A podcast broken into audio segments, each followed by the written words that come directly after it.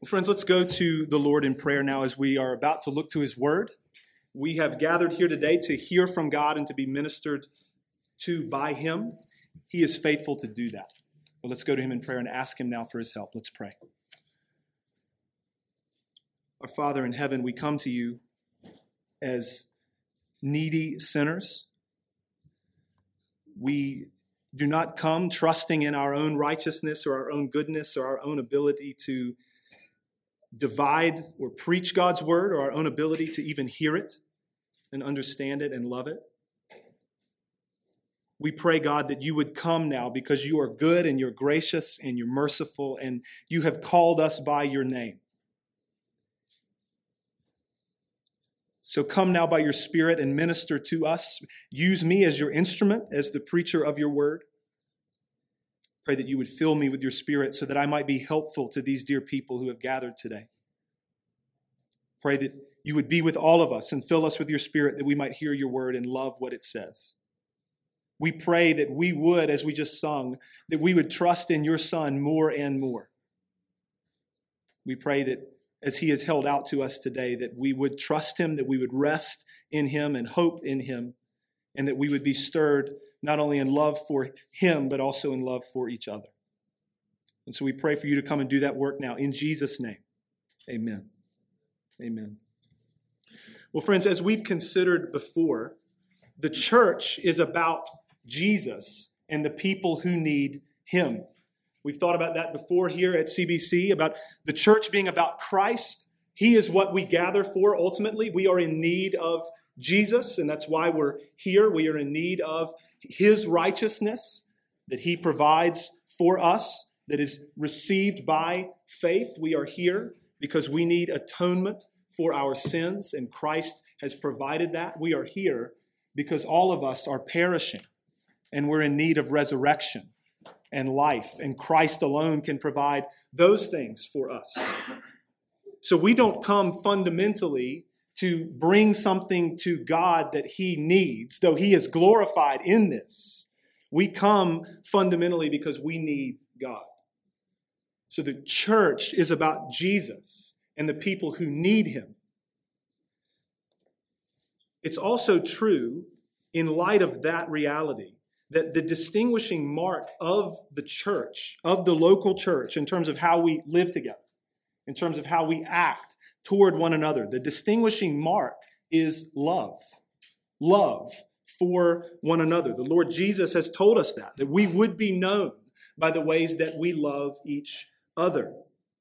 We need Jesus, and in God's plan for our lives, we also need the church. We need one another desperately. We need the love of the saints.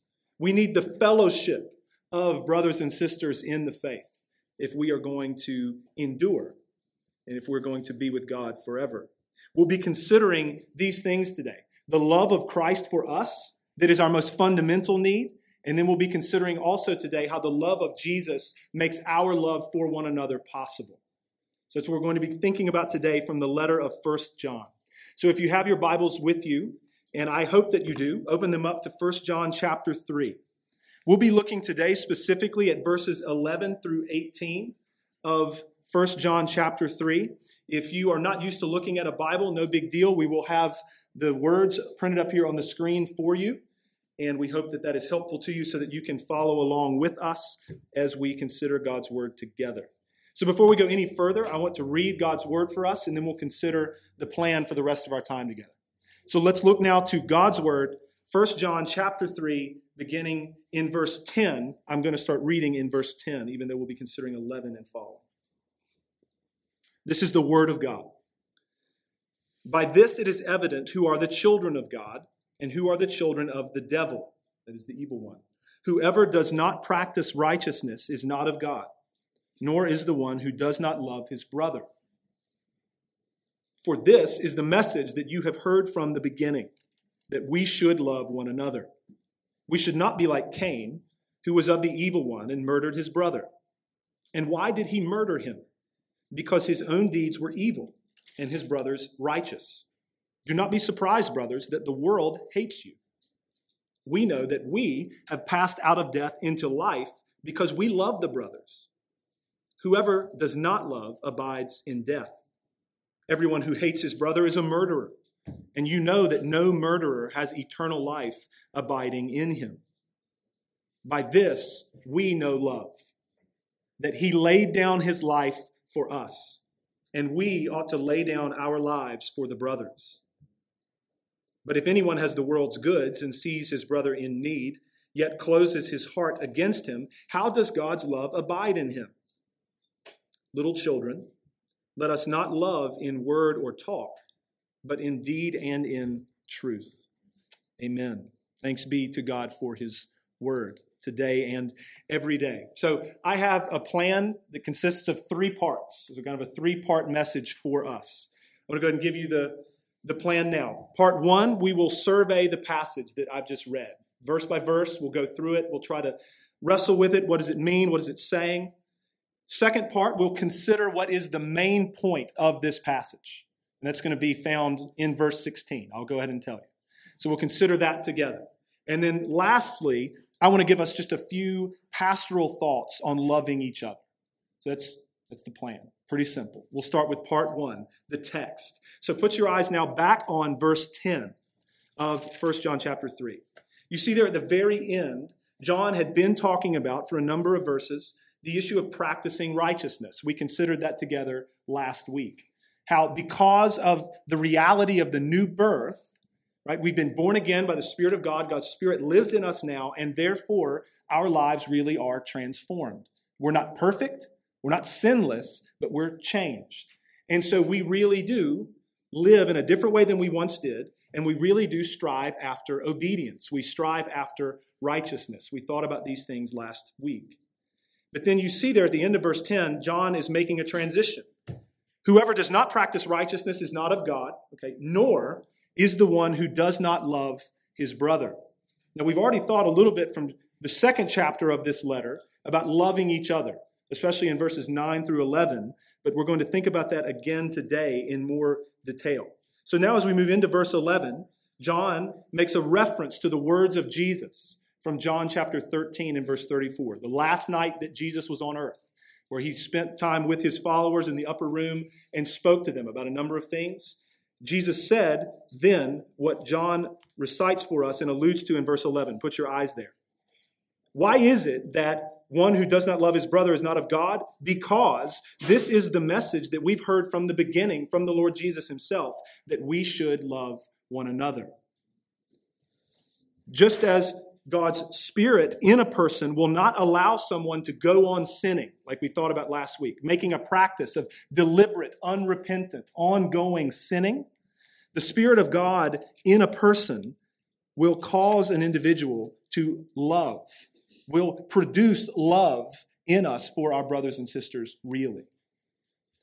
This is the message that you have heard from the beginning that we should love one another. Again, is the words of Christ, where he tells his disciples, A new commandment I give to you, that you love one another. Just as I have loved you, so you also are to love one another. By this, the world will know that you're mine, by the way that you love one another.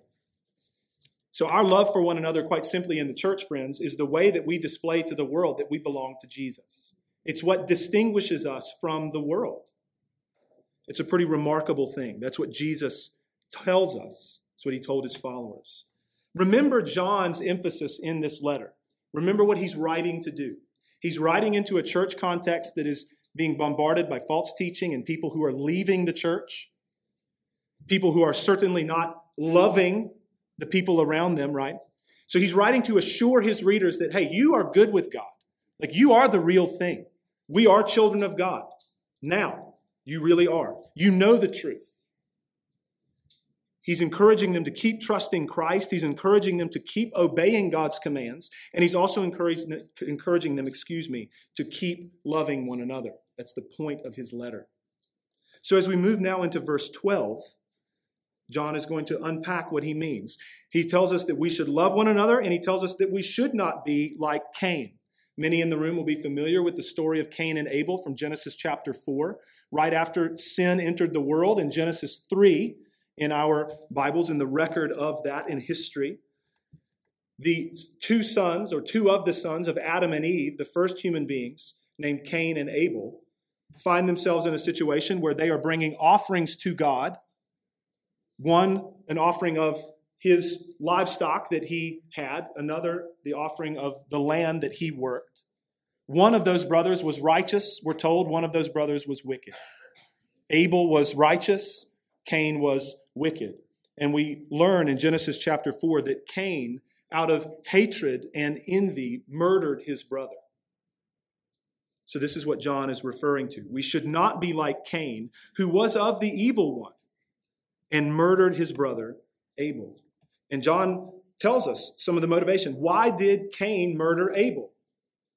Because his own deeds, Cain's deeds, were evil and his brothers were righteous. So Cain, in part, killed his brother because his brother was of God. That's the point. That the one, the one brother who was of the evil one, murders the brother that was of the woman who was of God's people. Cain hated Abel because Abel was God's. And so he killed him. And then you see that that's what John's getting at by looking at verse 13. Go ahead and put your eyes there. In light of the fact that Cain killed Abel because Abel was God's, don't be surprised, brothers, brothers and sisters, when the world hates you. Just like Cain hated Abel, the world will hate you. Don't be surprised by that. Again, this is a very pastoral word, a word of consolation to these readers who would have been undergoing persecution, no doubt, who were being left by people that had at least once professed to be with them. It was a tough position that they were in, and John is comforting them. Don't be surprised as though something strange is happening to you. Let's move on to verse 14 now, though. In contrast to Cain, who killed Abel, in contrast to the world who will hate you, we, we, the church, we know that we have passed out of death into life because we love the brothers. Our love for one another, in other words, is evidence that we have passed from death to life. Our love for one another, imperfect as it may be, is evidence that we have been born again of the Spirit of God.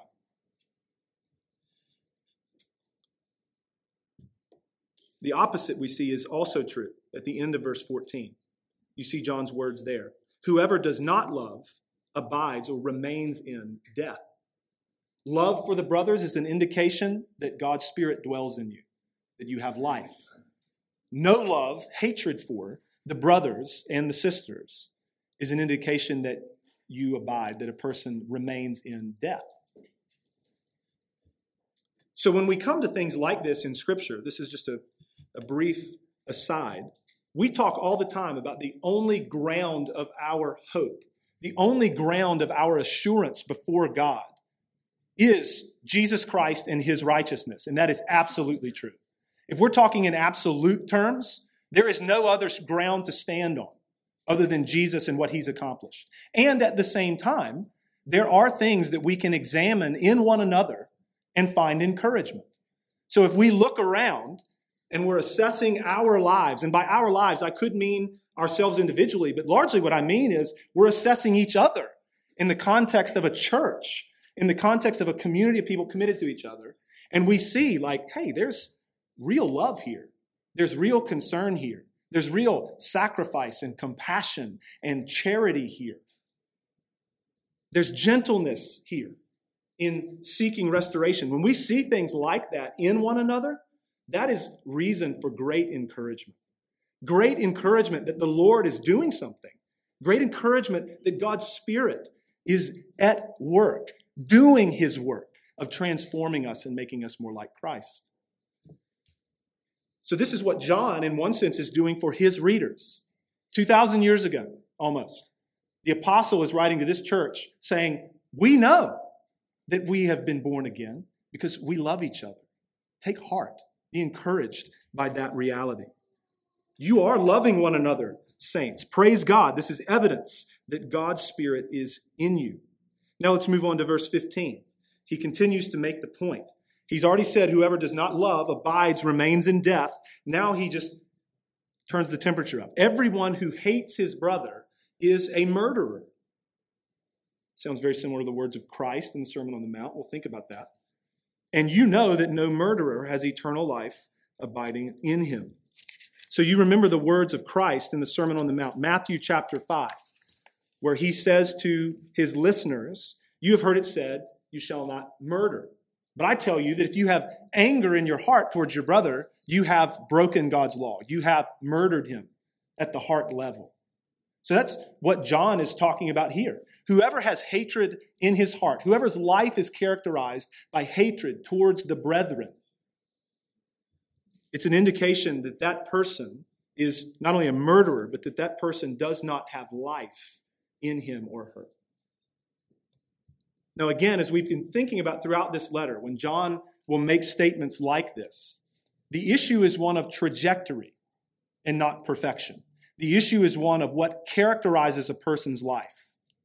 So, what we should understand here is that if a person's life, who John is describing, the murderer that John is talking about, is a person whose life is characterized by hatred and malice and envy towards other people, toward even other people in the church. That is what characterizes and describes that person's life and the trajectory of that person's life. So, for the tender consciences in the room, you should not understand that you are the murderer being talked about because you've gotten angry with somebody in the last week. The question is one of what characterizes your life and mine. if a person is living a life where there is just no evidence of love for the brothers and the sisters, there's no concern, there's envy, there's malice, there's apathy, even, don't care. That would be a cause for great concern that maybe that individual in question does not have life in him. Let's move on to verse 16. And we're going to spend a lot more time on verse 16, so we're just going to consider it briefly right now. By this we know love He's talking about loving each other. This is how we know what love is that He, Jesus, laid down His life for us, and we ought to lay down our lives for the brothers, for one another. This verse is the anchor and the ground of this section of John's letter. Right? This is the one that gives meaning to what love is. It is the truth in terms of Jesus and what he has done that makes our love for one another even possible. We're going to consider that more in the second part of the sermon. For now, let's move on to verse 17. John now gives us in verses 17 and 18 just some ways to assess love for each other. He's going to argue from the greater to the lesser, right? He said, just now said, we should lay down our lives for each other. That's what we ought to be willing to do. We have to love one another in such a sacrificial way that we would, as Christ did, lay ourselves down for one another. So then he will illustrate that in verse 17. He's going to make an argument from that greater thing, laying your life down, to something lesser, sharing your stuff. But if anyone has the world's goods and sees his brother in need, yet closes his heart against him, how does God's love abide in him? So that's a, a question to ask. Are we willing, like to, to illustrate and to show, to expose what's in our hearts? Are we willing to share our stuff with the brothers and the sisters, right? John's arguments are quite clear. If you're not even willing to share your stuff, like your money, your possessions, whatever, then how in the world would you be willing to lay your life down? Right? Greater to the lesser. If you're not willing to share your things, how much less willing will you be to lay your life down? for your brothers and your sisters. Remember, too, the context of this letter, right? You, you guys know false teaching, apostasy, but some of the whack thinking that was going on in this era of the church's history had to do with those two planes that we've talked about spiritual plane, physical plane. The only thing in the world that matters is this kind of spiritual stuff. So sin in the body doesn't matter. Just generally, physical things don't matter. It's quite possible that in this context, that's in view too. That, hey, things in the body don't matter. It doesn't really matter that I would meet my brother or sister's physical needs. What really matters is the spiritual part. So I'm not really obligated to meet physical needs in the way that we're concerned with the spiritual issues. I would say that there are ways that we can think like that in the church even today. We're concerned with the spiritual to the neglect of temporal, physical, real needs. And that ought not be so. As Christ said, even to the Pharisees about different issues of the law, you should have seen to these without neglecting the other. We should see to spiritual concerns without neglecting real, holistic, practical love and care. It's not an either or proposition, both and. It seems that John is exposing that, that error in just what he's writing in the context he's writing into. And then in verse 18, he's going to ask it in a different way. Again, he uses this in, in term of endearment, little children, dear ones. Right? Let us not, that's, he's encouraging them, let us not love in just word or talk in what we say, though we should do that, right? Let us also love in what we do, in our deeds. Let us love in truth. Let it be real. Let it be real love that exists amongst us. Do we intentionally and sacrificially love one another, or do we just talk a good game? That's in view in verse 18. So now that we've looked at the verses together, friends, I want to now take us into the second portion of the sermon, part number two. So we've considered the text, and now I want to back up a little bit and consider the main point of this passage. I'm going to put it this way, and I'll say this twice just for the copious note takers in the room. In Christ and because of Christ, we are to love one another. In Christ and because of Christ, we are to love one another. So, this is massively important as we look at verse 16. The love of Jesus for us is the source, it is the fountainhead of our love for each other. In looking at the love of Christ for us, we are then enabled to love one another really. His love for us makes our love for each other possible. This is true in at least two ways. So, first way that that's true it is through Christ's love, his life, his death, his resurrection in our place, right? His work, his love. It is through his love that the new birth was secured for us. And the new birth results in genuine love for one another. Let's say that one again. The first reason why Christ's love is the source of ours is because his love secured the new birth for us. And the new birth is what produces love for one another in us. Second reason that this is true. As John is doing, like pointing people back, what did Christ do for you? Look to Christ and what he did. As we behold Jesus and as we consider his love for us, we are changed. We've thought about this before. As we consider Christ and behold his love for us, we are transformed for real. We grow by beholding the love of Jesus for us, we grow in love for other people. That's how God does this by his Spirit. So, this is why to see Jesus and to have Christ like held out to us every week from the book is the primary strategy for our growth in love. How are we going to grow in love for each other here at CBC? Answer Behold Jesus Christ. Look to the love of Christ. Look to Him, what He did for you. You want to talk about being moved to love your brother or your sister? It is the love of Christ that will move you to that. Jesus said what? In the Great Commission Make disciples of all the nations, baptizing them in the name of the Father, the Son, and the Holy Spirit, teaching them to obey everything that I've commanded you. What did he also say about commandments in particular? The one we've already thought about. A new commandment I give to you love each other. So we, we want to teach people everything that Christ has commanded, to teach people to obey everything Christ has commanded. It's never less than this. Love each other, right? So then the question about that, if we're to love each other, what drives that? Who drives that love for each other?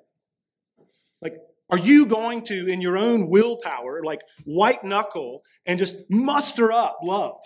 For each other, real love, doubtful. I would say flat out impossible. Will you be able to really do that? Who drives that? The Holy Spirit of God drives that. But by what means does the Spirit of God drive love for each other? How does He do it? He, like we thought about even a couple of weeks ago, He points us to Christ. Consider Jesus. Look to Christ. Look to His love for you. And as the Spirit of God takes hold of that, we behold Christ, the Spirit of God takes hold of that, and He works in us and produces love for the brothers and love for the sisters. That's how it goes. So, question, another question. And this is all underneath that big heading number two, right? That it is Christ, in Christ, and because of Christ, we're to love each other. So, serious question for you. How do you, how do we know that Jesus loves us? I mean, I'm tempted to say, as we teach our children to sing, right? Jesus loves me, this I know, for the Bible tells me so. That's a good answer. But more specifically within that, how do you know that Jesus loves you? Look to the cross is the answer. Look to the cross and what he was willing to do. Look to what he did for you, for me. In the Gospels, we're told that Christ, at one particular point in his ministry, Luke draws this out very specifically, that he turned, as it were, and set his face like flint toward Jerusalem. Right? It had come time for him to go to the holy city to die. He was determined to do it. He was undeterred in that mission. He was determined to lay his life down for the sheep. He did that certainly in obedience to his Father, and he did it in love for you and me. He was committed to accomplishing redemption, and he willingly endured the shame and the suffering that that required. So, brother, sister, sit here this morning trusting Christ. He loves you. He loves you. He knows you by name. He says that. I know my sheep. They know me. I know them by name. I call them out and they follow me. It's an intimate thing. We say in the, in the evangelical church, people say stupid things about the love of God sometimes that are sappy and sentimental. This is not that. This is real right? This, he knows you by name. He leads you as your good shepherd. He leads you to living water so that you would never thirst again. He leads you to green pastures so that you might rest in His goodness for the rest of your days. He leads you in paths of righteousness for His namesake. You realize Psalm 23 is about Jesus, the Good Shepherd. We sung Psalm 23 earlier. Jesus, take heart in this. Like if you're struggling and maybe even discouraged by the circumstances of your life, or you're discouraged by a lack of growth, you're discouraged by your sin. Jesus will accomplish his good purposes in you. He will. It will happen. It is certain. And what's awesome about Christ is that in doing that, in accomplishing all of his good purposes, he will never waste your pain. He will spend your sorrows well. He puts your tears in a bottle. He's aware of them. Psalm 56 8. He watches over you and he protects you even in the, the deepest valley and the darkest night. He is your good shepherd. But what's more, how do you know that Jesus loves you? Like, how does he love you? He came to give you life, abundant, eternal life. He gave his life in order to give you that. He bought you.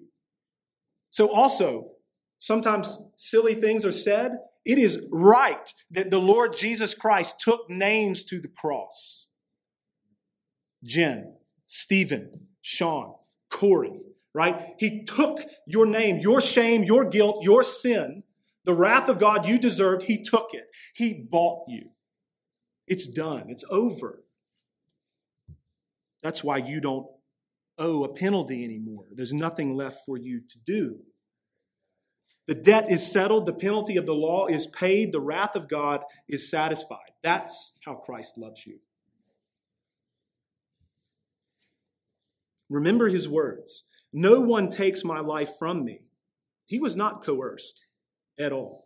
The only human being ever to live who said this, and it was true. No one takes my life from me, but I lay it down of my own accord. I have authority to lay it down, and I have authority to take it up again. And he did on the third day. He took it up again. And one day, he will take your life up too. He loves you. He has promised that he will not lose any that the Father has given to him. And he never fails, ever. Your confidence today that you will be with God forever lies not in you. It lies in Christ and the fact that he never, ever fails. He has you in his hands. He says that. And no one can snatch you out. He intercedes for you. That means he pleads your case now. He lives forever to make intercession for his own. That's why we'll be saved to the uttermost. He doesn't plead your merit, but his. He pleads his blood for you, even now. His life for yours. He pleads that. He will raise all of us on the last day to be with him and behold his glory forever. That will be for our everlasting joy, but it will be for his too. He loves you. He wants you to be with him where he is. It's not because he needs you, it's because he loves you. His joy will be complete in our redemption. That is marvelous. It's scandalous, really. As we consider, continue, I should say, to consider the love of Christ, remember, brother and sister, that the love of Jesus has saved you. His love for you has resulted in your sin being forgiven. And because of that, the love of Christ is a refuge for you. It is a safe harbor for you. We thought about this a lot, even when Mackenzie preached a few weeks ago from Psalm 11, that very first verse The Lord is my refuge. Uh, how? Because I'm sinful and He's holy. Like, I am evil and he's righteous. He punishes wicked people. How? Because of Christ. It's because of Jesus that every day we know two things. One, we will fail to meet God's righteous standard. And two, Christ has paid for every failing and we are his. We know both of those every day. His love is a refuge for sinners. We will fall, that's certain. And when we fall, Christ's love is there. The love of Jesus, brother or sister, is gracious love. You, you could never earn this love. You, you could have never earned it, ever.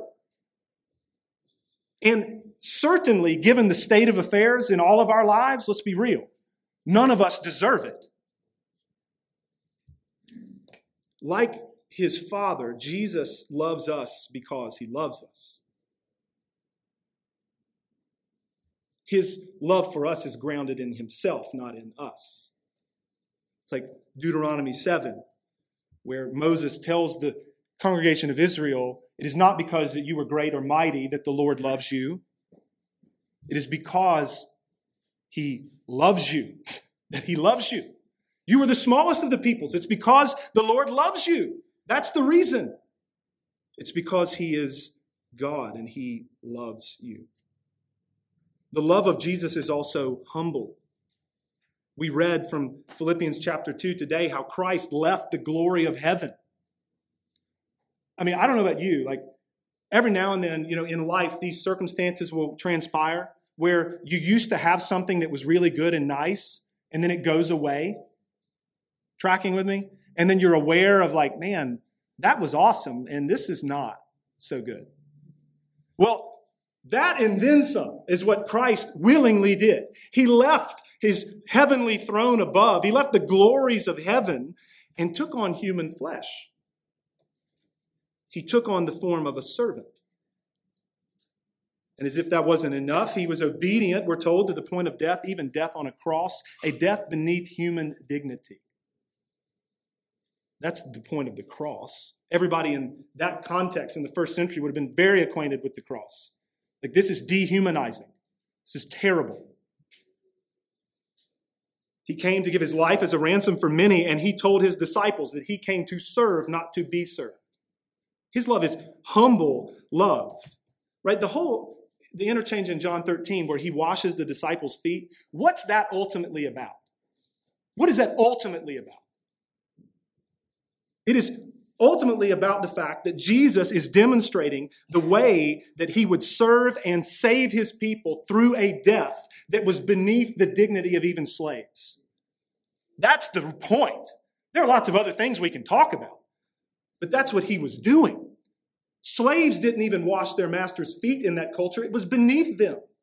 So he did something that was beneath the level of a slave to demonstrate this is what I am going through to save you. I'm going to die a death that even slaves don't die, so that you might be ransomed to God forever. His love is humble love. The love of Jesus, also, friends, is compassionate. How many strugglers we got in the room today? Every hand ought to go up. He knows our frame. He knows your frame. He knows the bends in your frame. He came, he said, for sinners. I came not for the righteous, but for sinners. I came for those who are in need of a physician, not the ones who are well. He came for the weary, for the burden, for the heavy laden.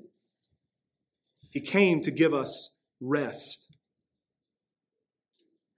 So if you sit here this morning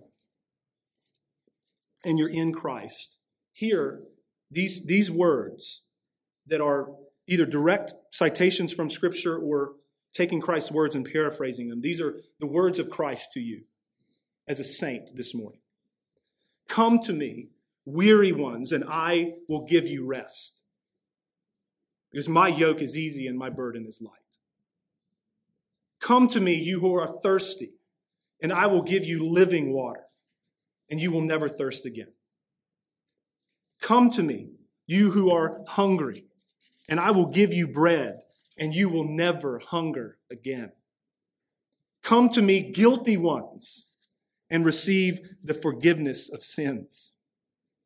Come to me, sinful ones, and I will give you my righteousness. Now, in light of all of that, when we are then told Love your brother. Love your sister. The response is like, Amen. Yes. How could we not in light of that love that Christ has shown us? That's how this works, just as we've considered before. Having, like when a Christian beholds the love of Christ for him or her, the last thing that a believer wants to do is to go out and send the lights out of the thing. We've said that. It could also be said that way here that the last thing a believer wants to do, having beheld Christ and his love for us, is to then go and hate our brothers and sisters. No. We behold the love of Christ and we are compelled and moved and stirred up to love each other. Jesus and his love makes our love possible. Jesus and his love stirs us up so that we might love one another. Part three of our sermon today, of our time together today, just some pastoral thoughts from me on loving one another. In particular, thoughts on loving one another sacrificially and intentionally. So I'm reasoning from biblical principle here. I mean, I'm not just kind of shooting from the hip. But I also want to be really clear that I'm not saying things to you in every semblance here that is like a thus saith the Lord reality. We're thinking together from the Bible about how we can do this well. Love each other. So the first thing that I'll bring up is what John references in verse 17. we can love one another sacrificially and intentionally with our resources, with our stuff. We can love each other financially and practically. We can meet real, tangible needs.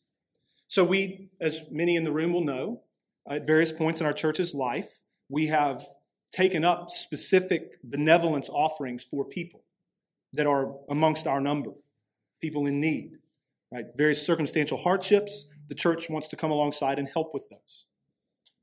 That's an illustration of a corporate effort in doing this. Sharing of our money, our resources to help brothers and sisters who are in need here.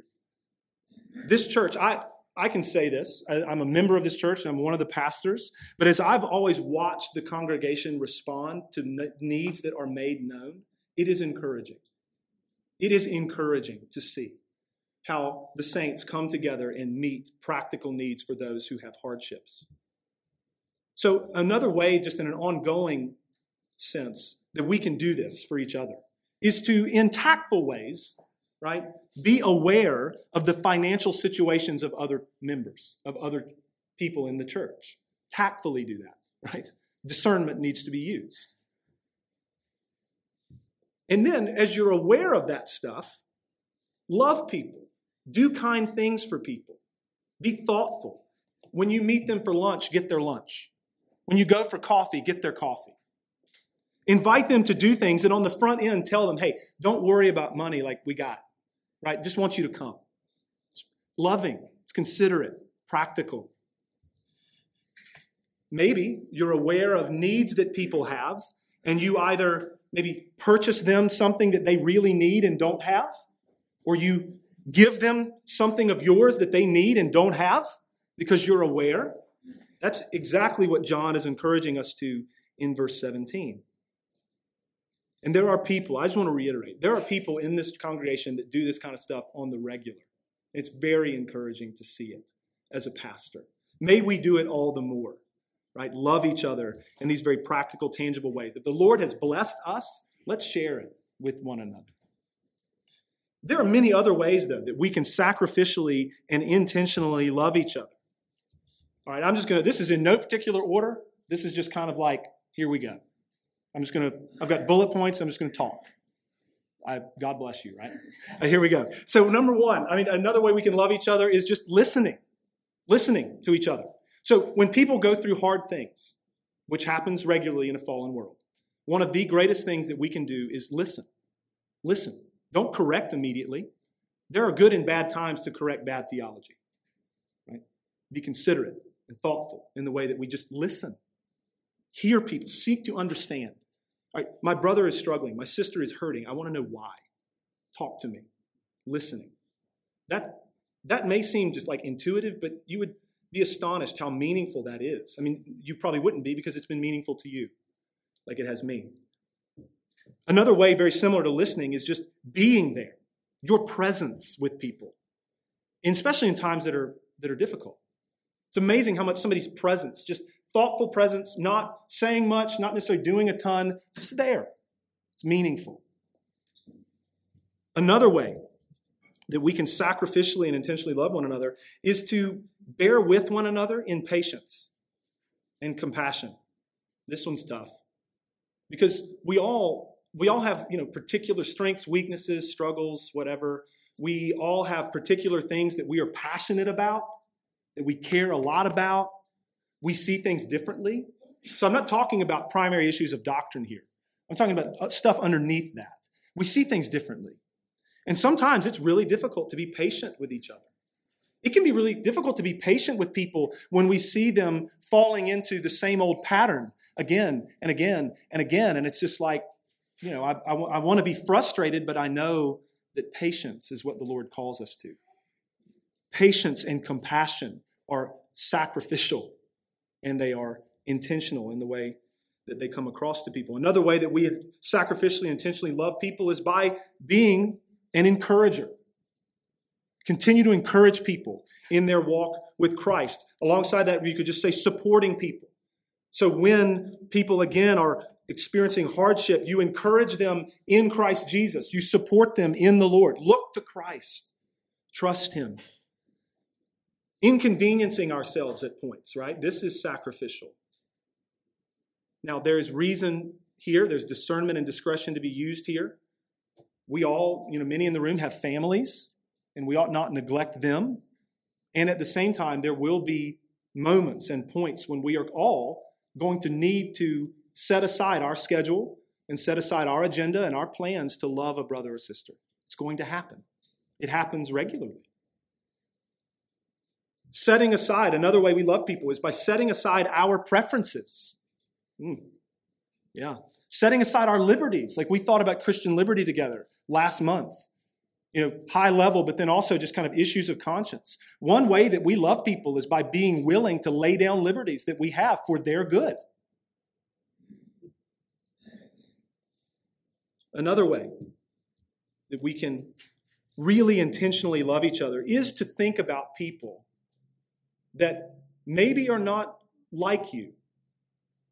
And there's a lot here, right? I don't I don't just mean you know socioeconomic status. I don't just mean you know your ethnic heritage. I don't just mean those things. Things like age even, stage of life, those things matter in terms of how we live with one another. We have single people in the church. So this church is comprised mostly of families. That's pretty clear. There are single people and then there are some of our middle aged and older couples who have grown children or they just never had kids or whatever, and they don't have children with them. We need to be mindful about how to love all of those kinds of people. Loving single people in a church full of families requires intentionality. I don't know that we've done a great job of it. I hope we can do better. Being mindful of singles and inviting them over for meals and spending time and all of those sorts of things. Loving older members of the church right? Who don't have a bunch of kids running around, but we want to love them, bring them into our family dynamic, spend time over coffee, things like that. Think about how to fold one another into your lives. If we're going to the store, give somebody a call and see if they want to do their shopping with you. Going to, you know, going to pick up some hardware stuff at Lowe's, it's like, hey, let's have a bro sesh, you know, like let's do stuff like that. We also do want to love the families and the parents and the children. So we got people across the hall, and many of you do this on a weekly basis. There are several people watching small children for services. Like, that is not a small thing. That matters. That is a practical, tangible demonstration of sacrificial love for each other. Like, I imagine the parents and especially the moms of small kids in the room would just like heartily amen that. I know that, I mean, for ourselves personally, uh, I know it's a great and tremendous service to the Purdue's that two of our kids are over there. And I'm sure many people feel the same way. We want to think well about loving each other. Now, I want to give us a kind of closing thought about this whole loving each other stuff. So, this is how we'll land the plane.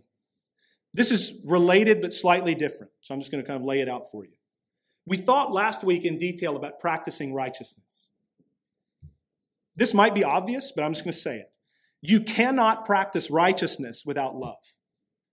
You cannot practice righteousness without love. So, it's a sadness that sometimes in the church, I don't just necessarily mean here, I just mean in the church in general, it seems that we're in danger of our pursuit of righteousness resulting in us being rather unloving people. What I mean is this Occasionally, when people are very concerned with righteousness and holiness, sometimes we end up becoming difficult people to be around. We end up becoming people that kind of bludgeon other people to death. We oftentimes, if we're very much focused on our own holiness, a lot of times we lack compassion in the ways that we interact with people. When it comes to struggling people and people who are in pain, we're a little bit tone deaf. It's like, well, you just need to trust God kind of thing. So beware of, it's not that I think this is going on at CBC at all, but just beware of what I like to call green beret Christianity. You know, where it's just like this sort of tough guy mentality that you've just got to be this hard nosed, you know, just kind of suck up underneath, suck it up and bear up underneath stuff. And like, we're just going to plow through and the harder the better, man. Beware of that kind of thing. That kind of a posture one that wants to pursue righteousness but then ends up running over people is an indication of a theological problem. It ought not be so. Again, this is not an either or proposition, right? It's not that we either are concerned with love or righteousness, it's that righteousness includes love. They're not contradictory, they go together.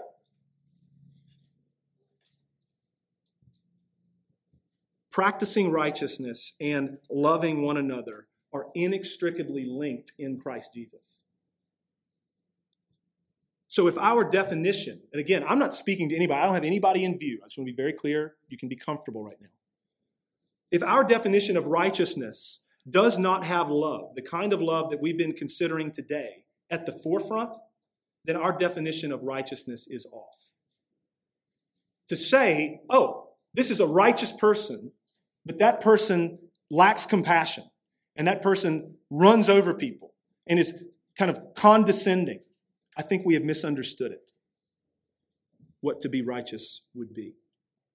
And so, in light of all of this, we just rejoice in these realities that the way to grow in love and righteousness both is to take our eyes off of ourselves, to put them on Christ primarily, and then have an eye to our brothers and sisters. That's how we grow. It's not by obsession about me and what's going on in here. It's I'm looking to Jesus and I am mindful of my brothers and my sisters. We look outside of ourselves to Christ always. We point one another to Him always. We rely upon the Holy Spirit always. We pursue righteousness as we trust. We pursue righteousness as we rest in Christ. We pursue obedience in reliance upon God's Spirit. And we love one another. We love one another in Christ and we love one another because he has loved us.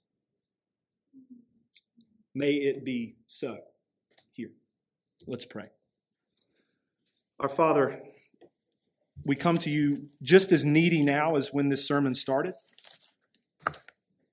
We ask that you, by your Spirit, would take the truth of your word, that you would take the truth about your Son, Drive it deep into our hearts and our minds and affect change in us, we pray.